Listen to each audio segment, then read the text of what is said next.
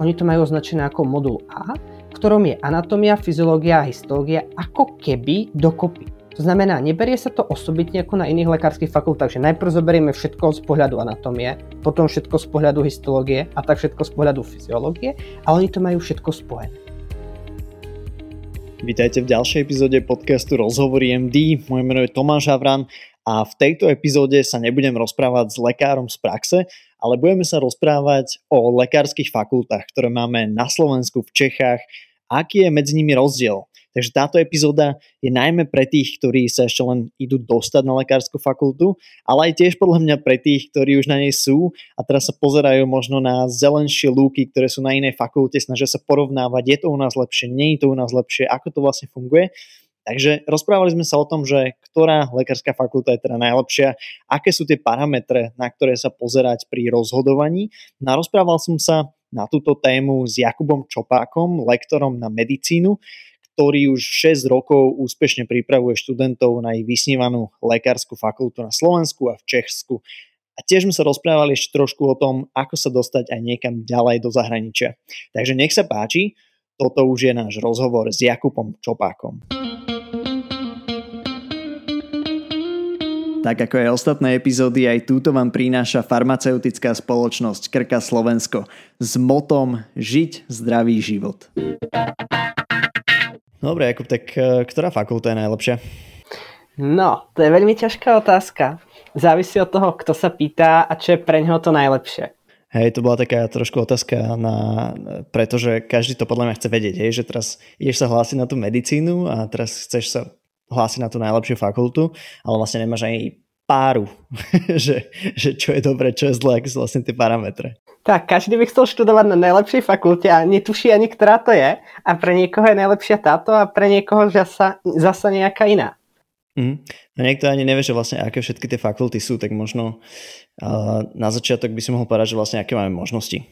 Tak, keď si vyberáme tú lekárskú fakultu a obmedzíme sa na Slovensko a Česko, tak na Slovensku máme 4 lekárske fakulty. Veľa ľudí si myslí, že len 3, ale nie, máme ich 4. A je to v Košiciach, v Bratislave sú dve, a to je Univerzita Komenského a Stredná zdravotnícka univerzita. A potom máme Jeseniovú lekárskú fakultu v Martine, ktorá spadá pod Univerzitu Komenského. Takže keď niekto študuje v Martine, stále má ten štatus študenta Univerzity Komenského. Keď si teda niekto potrpí na tom, že ja chcem byť na Komenského, tak to má aj v Martine. A, pod, a podobne to je v Česku, pretože tam je tých lekárskych fakult 8 a z toho 5 spadá pod Univerzitu Karlov. Takže opäť človek si môže povedať, wow, ja študujem na Karlovke a pritom nemusí byť nutne v Prahe. No a v Prahe sú to tri lekárske, prvá, druhá, tretia, potom je to lekárska fakulta v Plzni a v Hradci, Týchto 5 spadá pod Univerzitu Karlovú a potom máme lekárskú fakultu v Brne, v Olomouci a v Ostrave. Takže taký veľký výber človek má, keď si povie, áno, chcem študovať lekárskú fakultu a chcem študovať všeobecné lekárstvo. Mm. Ak si človek povie, že chce študovať zubné lekárstvo, tak tento počet sa mu skráti, pretože nie na každej jednej lekárskej fakulte je možné študovať aj zubné lekárstvo.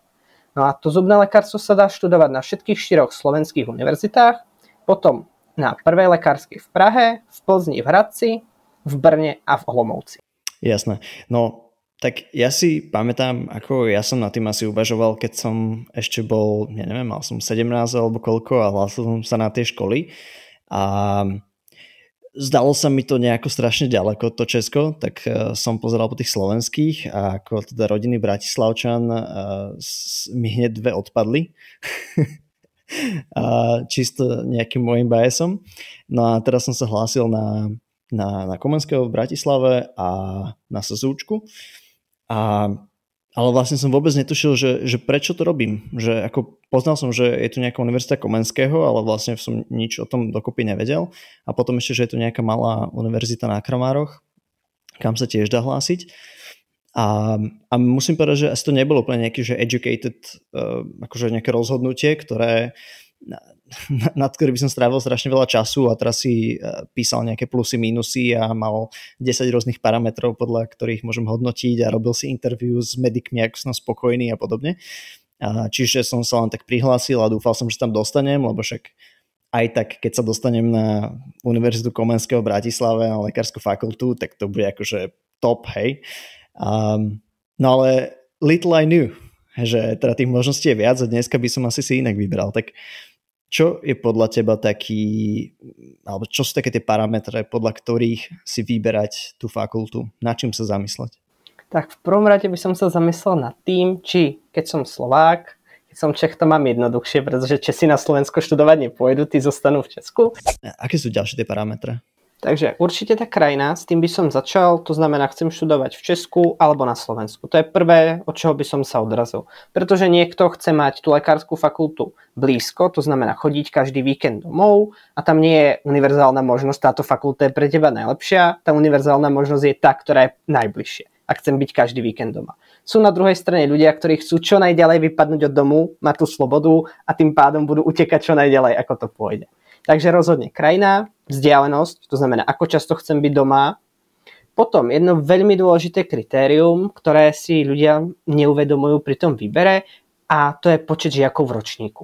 Pretože máme lekárske fakulty, ktoré o sebe vyhlasujú, že sú to lekárske fakulty s rodinnou atmosférou, to znamená, je tam nižší počet študentov v ročníku, navzájom sa poznáte v rámci celého ročníka, poznáte sa aj so staršími študentmi, aj s pedagógmi je ten vzťah taký príjemnejší. Zatiaľ čo školy, kde je ten počet študentov v ročníku vyšší, ponúkajú istú formu anonymity, pretože vás je strašne veľa v tom ročníku a poznáte sa tak maximálne so svojím kruhom, ale ďalších 300 spolužiakov ani netušíte, ako sa volajú a kto sú.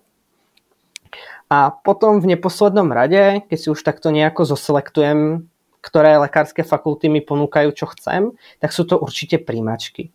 Veľa ľudí si to dá ako na prvé miesto, tu sa dá najľahšie dostať, tak tu idem, ale podľa mňa to ako nie je najsprávnejšia voľba. Ja by som tie príjmačky dával až na to posledné miesto, keď si vyselektujem krajinu, vzdialenosť, či chcem malú, veľkú fakultu, tak potom sa začnem zamýšľať nad tým, aha, aké ťažké sú tie príjmačky, čo preto musím urobiť.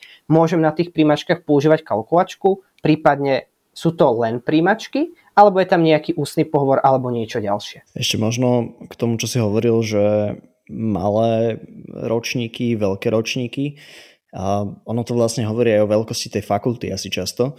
A je, ja si myslím, že je príjemnejšie mať menší ročník, kde tých ľudí vieš lepšie spoznať.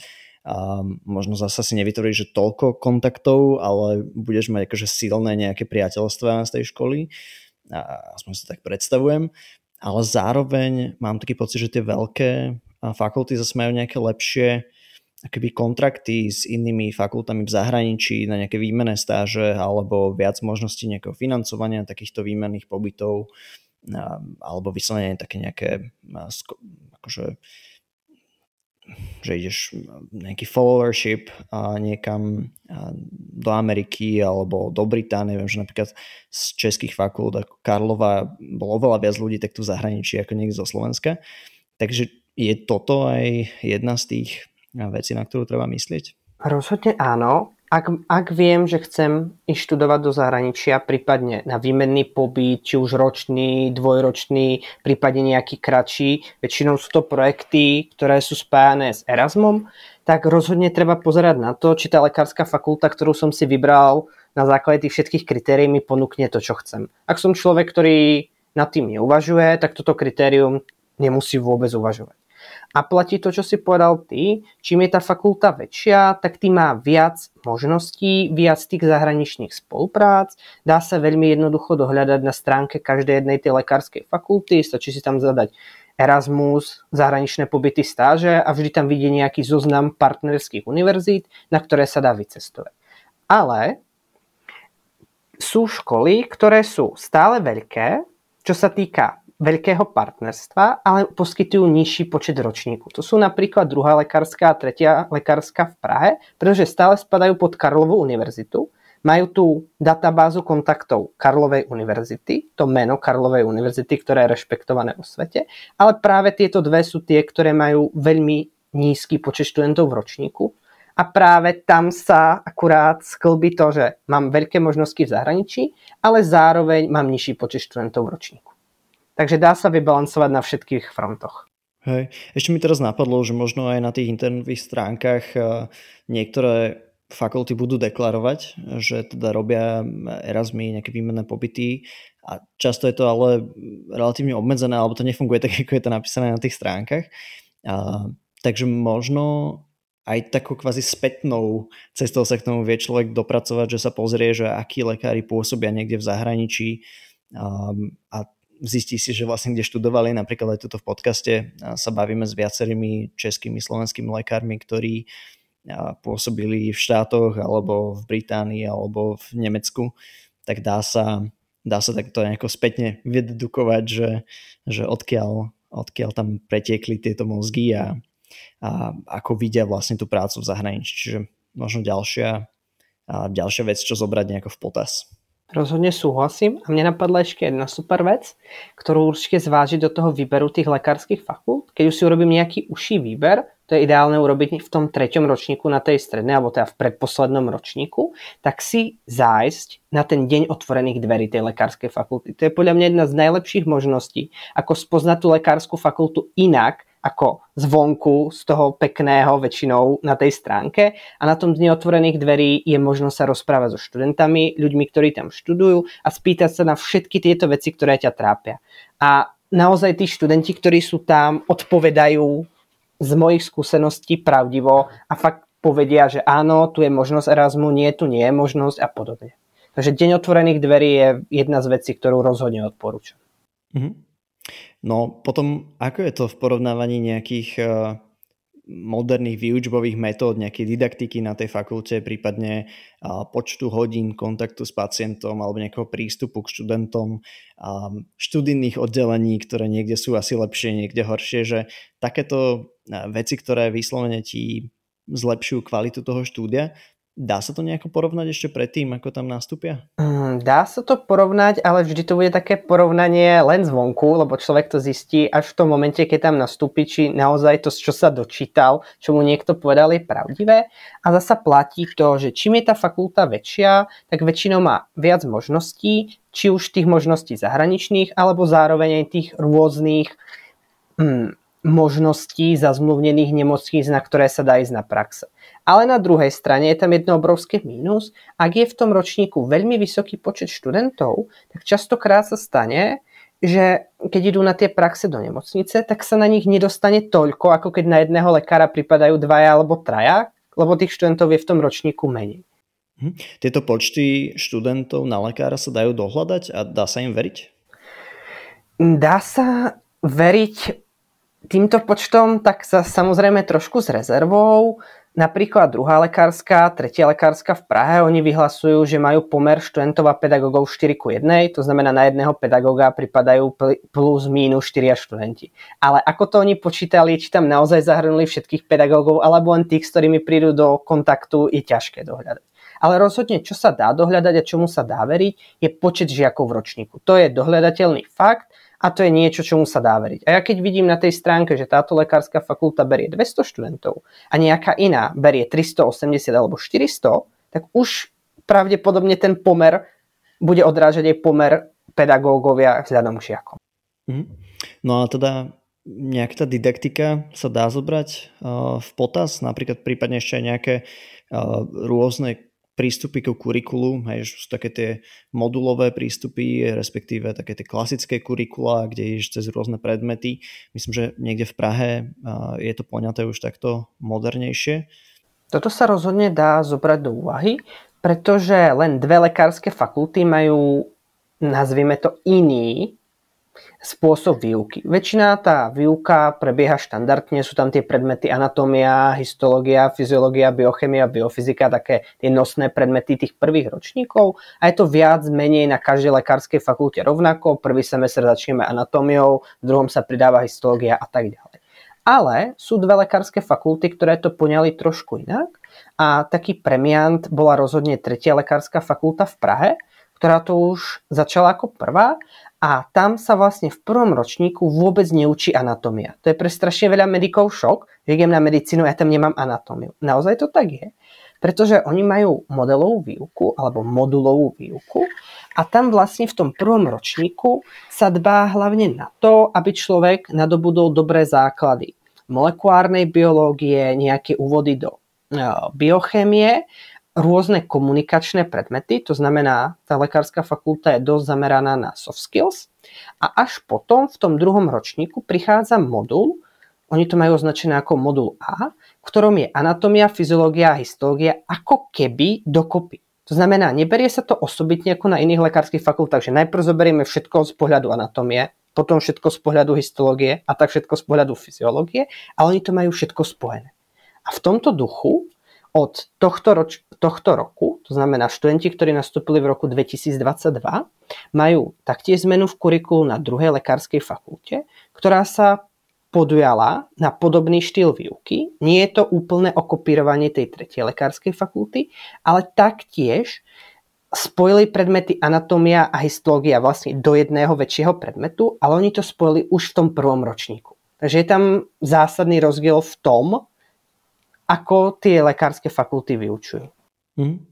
A z, takej môj, z môjho pohľadu teda študenta bývalého, aj čo sa týka nejakej medicínskej didaktiky, skúsenosti s tým, tak ja som zažil, že teda, jak sme sa učili tú anatómiu, histológiu, fyziológiu, biochémiu, nejak počas tých prvých dvoch ročníkov, tak tam bolo veľa možností na to prepojiť tieto rôzne predmety pozrieť sa napríklad na srdce z toho anatomického hľadiska, ale zároveň aj z toho fyziologického, histologického, ale aj biochemického. Ale vlastne ako keby sme to brali, že 4 krát a rôzne, bez toho, aby tí pedagógovia nejako komunikovali. Um, a takisto aj z nejakých best practices, čo sa týka vzdelávania, mám taký uh, akože je, to, je to nejaký akože best practice snažiť sa čo najviac inkluzívne uh, brať nejaké predmety, pozerať sa z rôznych uhlov pohľadu, tak že z tohto hľadiska mám taký pocit, že je to možno lepšia voľba si vybrať možno takýto spôsob vzdelávania. Zase závisí, že akým spôsobom je to uchopené, ako sú tam tí pedagógovia zdatní a to je tiež niečo, čo je celkom zásadné na tých lekárskych fakultách. Mám pocit, že um, napríklad Univerzita Komenského v Bratislave, že lekári, pedagógovia, aj nelekári, iní proste pedagógovia, ktorí sú tam na lekárskej fakulte, sú hodnotení podľa toho, aké majú publikačné výsledky a nie podľa toho, akí šikovní sú pedagógovia často. Um, ale zase mňa ako študenta až tak nezaujíma, že ako publikujú tí pedagógovia, ale zaujíma ma, aký majú prístup k študentom, či poznajú nejaké vyučovacie metódy, či vedia proste pracovať, či majú nejaké prezentačné zručnosti, či vedia vymyslieť nejaké kazuistiky, nejaké reálne príklady, na ktorých sa naučím tú medicínu.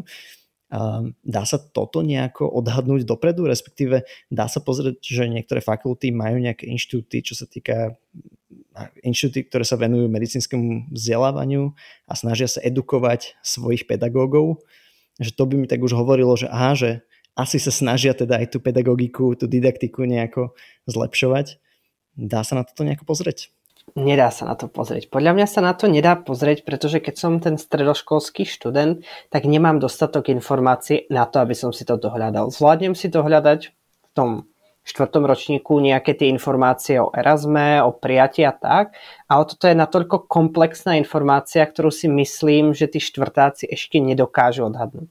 Nie je to vôbec myslené zlé, ale na to, aby sme vedeli určiť, že či tí pedagógovia vedia učiť alebo nevedia učiť, je najjednoduchšie nájsť si toho študenta na tej lekárskej fakulte, ideálne v prvom, v druhom ročníku, ktorý si už niečo prešiel, už má za sebou aj nejaké tie praktické predmety, už bol napríklad v nemocnici alebo prešiel si základnými pitvami a spýtať sa, si spokojný s výučbou, ktorú máš, pretože tí pedagógovia, ktorí učili jeho, budú na 99% učiť aj teba, keď tam ako pôjdeš v tom ďalšom roku. A to je asi najlepšia vizitka tých všetkých pedagógov, pretože študenti povedia pravdu. Keď raz ten pedagóg nevedel učiť, tak povie, no mne sa ten jeho štýl výučby nepáčil, alebo povie, wow, on je super. A to doporučujem taktiež. A to sa dá rovnako získať na tom dne otvorených dverí od tých študentov.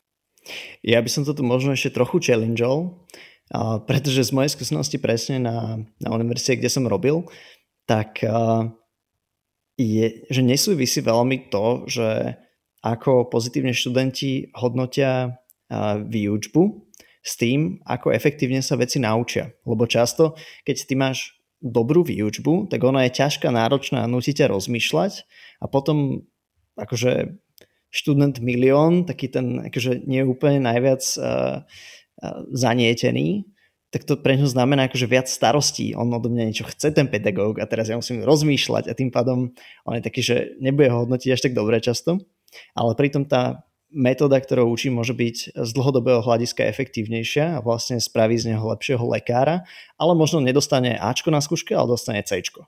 Hej, čiže to je, to je taká tiež trošku akože uh, zaujímavá vec. No, dobre, sú tam ešte nejaké ďalšie parametre, ktoré ti napadajú, že by sa na to dalo pozrieť, keď si vyberám, že ktorú lekárskú fakultu zvoliť? si myslím, že tie najhlavnejšie sme už prešli, to znamená krajina, vzdialenosť, to ako to funguje na príjmačkách, tam by som možno ešte pripomenul, že na príjmačkách je, sú aj príklady z chemie a nie všade, nie na všetkých lekárskych fakultách je možné používať kalkulačku. To znamená, pre niekoho to môže byť celkom kľúčové kritérium, keď tú matematiku nenávidí od začiatku strednej alebo základnej školy, zrazu ísť na príjmačky z chemie a nemôcť používať kalkulačku. Nie je to ako prekážka, ktorá je nezvládnutelná, ale je to niečo, s čím treba rozhodne pri tom výbere počítať a prísť na príjmačky a zistiť, že som sa celý rok pripravoval s kalkulačkou a ja tú kalkulačku použiť nemôžem, je dosť veľká chyba. Mm-hmm.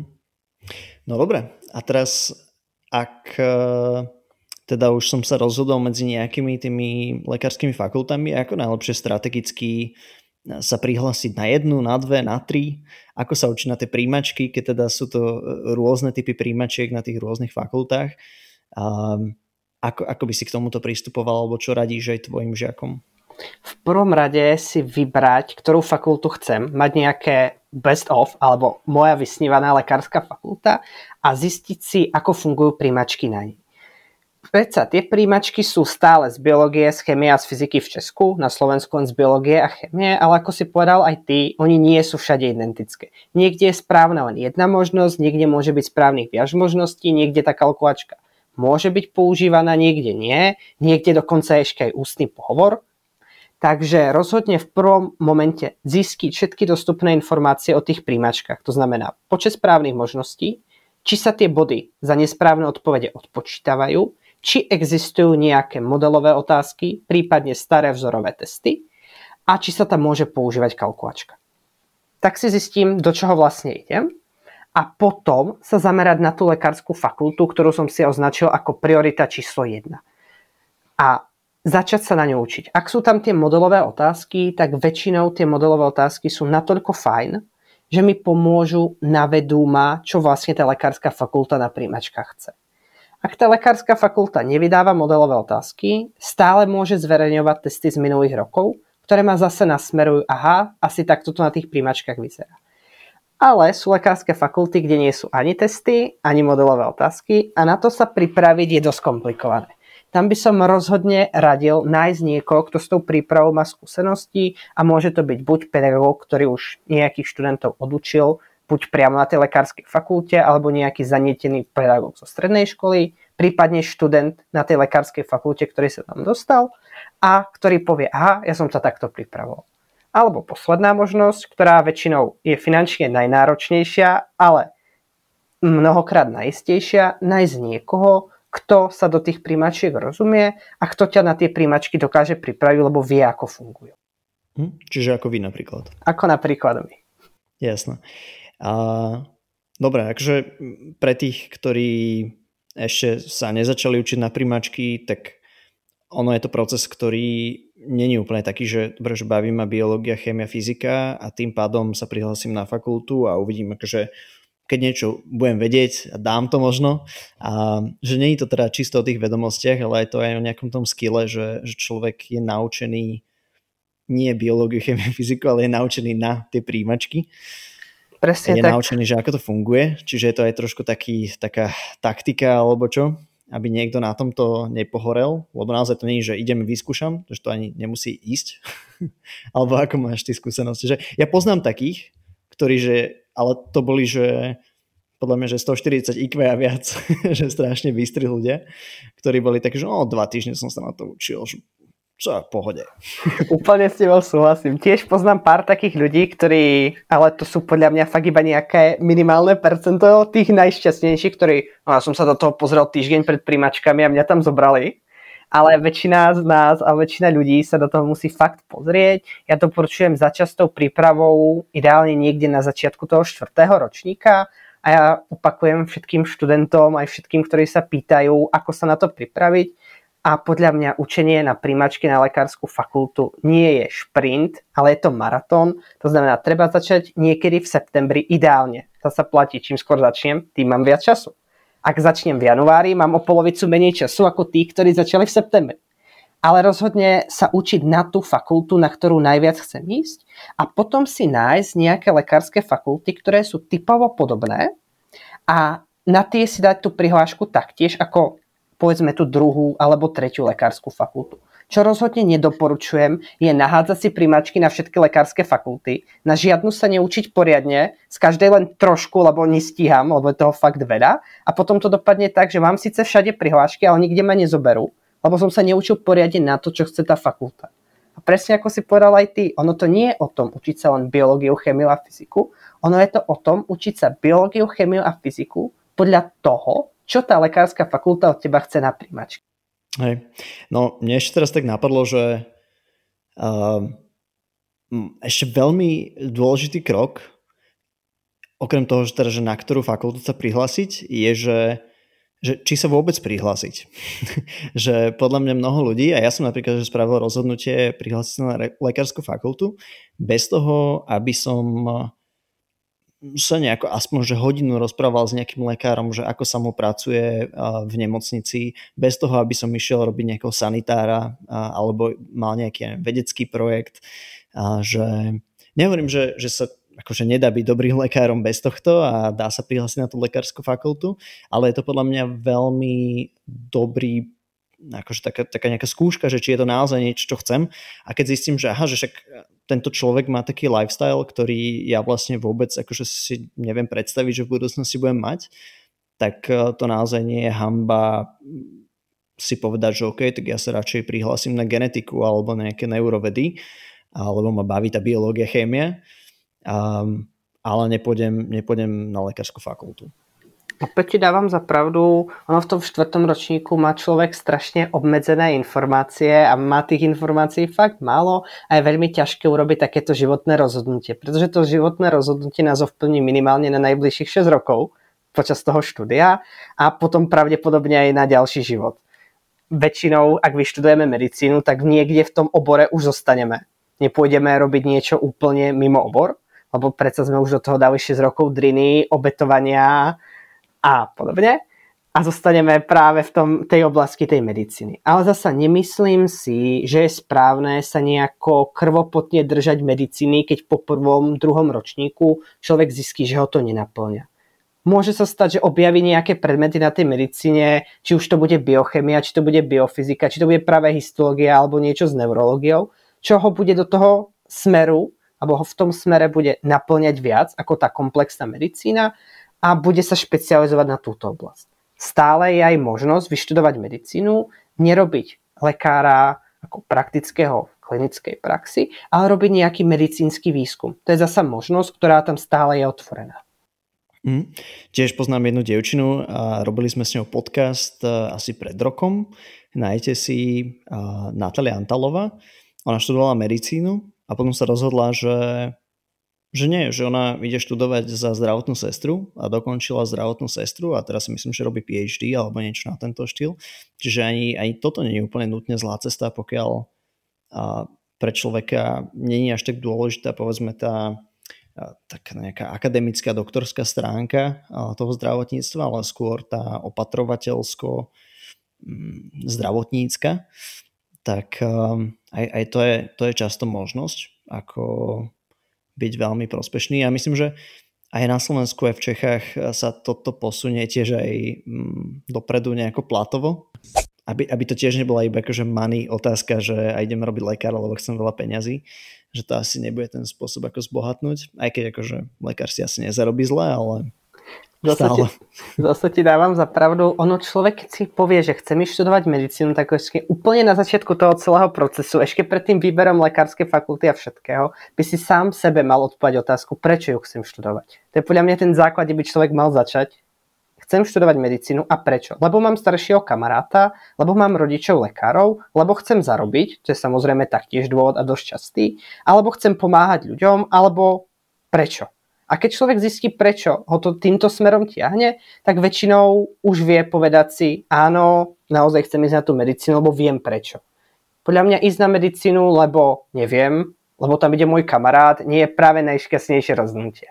Čo tak nejaké zahraničie, že študovať, neviem, do Viedne, alebo do Nemecka, alebo niekam do Dánska, do Škótska, máš aj s týmto skúsenosť, že ako sa dá dostať takto do zahraničia, na koho sa môžem obrátiť, pokiaľ viem, že teda nechcem byť na Slovensku v Čechách, ale chcem ísť ešte ďalej. Tam je to rozhodne komplikovanejšie so získavaním tých informácií, pretože na prvom mieste je jazyk. To znamená, ak človek neovláda dostatočne aspoň tú angličtinu, ideálne jazyk krajiny, do ktorej chce študovať, tak má strašne obmedzený prístup k informáciám pretože ich nevie dohľadať aj na tých stránkach. Keď ich dohľadá, tak väčšinou sú také, že im úplne nerozumie a tak. A ono treba zvážiť jeden dôležitý fakt, a to je ten, že zatiaľ čo na Slovensku a v Česku máme to štúdium medicíny bezplatné, v zahraničí to tak nemusí byť. Dokonca je to práve naopak, na väčšine zahraničných škôl sa platí nejaké školné. A to je zasa niečo, čo je pre mnohých študentov limitujúcim faktorom. Že to nie sú tie jazykové znalosti, ale práve to nedostatočné finančné zázemie na to, aby si mohli študovať do zahraničia. Tam je pekné, ako tento problém opísť, je to ísť, zostať študovať na Slovensku alebo v Česku, vybrať si tú fakultu, ktorá ponúka nejaký zahraničný pobyt, Erasmus a tak, a v rámci toho pobytu sa vydať na tú zahraničnú školu. A potom sa kľudne môže stať, že ten človek už tam zostane, zapáči sa mu tam získať ten nadhľad, nadhľad na tie veci a doštuduje tie zvyšné 2-3 roky na tej zahraničnej univerzite, na ktorej bol na tom Erasme. Takže to je také, taká šikovná možnosť, ako obísť ten problém, keď na to napríklad nemám. Ale aby som sa ešte vrátil k tomu získavaniu informácií, tam je to strašne, strašne ťažké. Bo predsa dá sa vedieť o lekárskych fakultách na Slovensku a v Česku, kde ich dokopy máme 12, ale keď si zoberieme len také Francúzsko, tak tam ich je mnoho, mnoho násobne viac. To znamená, tam keď už si niekto povie, chcem študovať zo zahraničia, tak znova by som ho odkázal na spôsob získavania informácií cez v dnešnej dobe veľmi populárne sociálne siete, či už Instagram alebo Facebook, sú rôzne skupiny typu medici a medičky v zahraničí alebo medici vo Francúzsku a podobné kľúčové hesla. A podľa toho si sa prijať do takej skupiny, nájsť takých ľudí a práve od týchto ľudí sa spýtať, ako si sa tam dostal, ako to tam funguje, platí sa tam poplatok, na toto by som sa rozhodne pýtal medzi prvými otázkami, nech viem, či to vôbec finančne zvládnem, ako je to s uznávaním cudzincov a všetky také praktické veci, ktoré človek možno nerieši, keď zostáva doma na Slovensku, prípadne v Česku, kde s tým nie je problém, lebo si nás berú prakticky rovnocenných. Mm. Tiež ešte predpokladám, že aj v Čechách sú nejaké platformy, ako na Slovensku je Leaf, ktorý pomáha študentom nejak takto prihlasovať sa myslím, že na zahraničné školy, aj keď teda nemám úplne osobnú skúsenosť, ale a viem teda, že existujú takéto iniciatívy. Takže možno aj toto je spôsob, ako si nájsť tie informácie alebo spýtať sa nejakých skúsenejších, starších ľudí, ktorí sa tomu venujú. Takže, takže tak, dobre. Je ešte niečo, čo si myslíš, že by malo odznieť dneska? Pri tom porovnávaní lekárskych fakult pri výbere tej správnej fakulty? Určite to, že keď vyberáte tú lekárskú fakultu, tak to nerobte o druhej ráno, ale vyhráte si na to chvíľku. Zase to neberte tak, že je to rozhodnutie, ktoré keď urobím zle, tak sa mi rozsype celý život. To, čo ste si vybrali, je to najlepšie, čo ste mohli v danej chvíli urobiť. S tým množstvom informácií, ktoré ste mali, ste sa rozhodli najlepšie. Takže to nie je tak, že by ste sa mali ľutovať a prečo ja tam nejdem a prečo som nevedel to, čo viem teraz nie, vy ste si to vybrali s tým, s tým, s tým množstvom informácií, ktoré ste momentálne mali, ste si vybrali to najlepšie, takže neľutujte svoju voľbu. Na konci, tej, na konci toho štúdia aj tak všetci budete mať titul MODR, ak idete na všeobecné lekárstvo, ak idete na zbara, tak budete mať. Čo tam je MOVDR? Už teraz. MDR teraz. takže po skončení štúdia budete mať všetci titul MUDR alebo MDDR, ak ste zubári a potom závisí len na vás, na vašej šikovnosti, či si nájdete tie možnosti, či už praxe, uplatnenie a podobne. Pretože kto je šikovný, si tu možnosť nájde a kto nechce, tak aj na tej najlepšej lekárskej fakulte nedosiahne taký výsledok ako ten, ktorý sa snaží.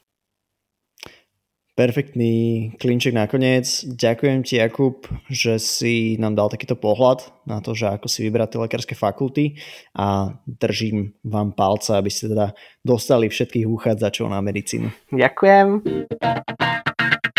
Práve ste dopočúvali epizódu s Jakubom Čopákom a ak sa vám páčila, tak ju pošlite niekomu, kto sa snaží dostať na medicínu alebo nad tým rozmýšľa, aby spravil o trošku lepšie rozhodnutie.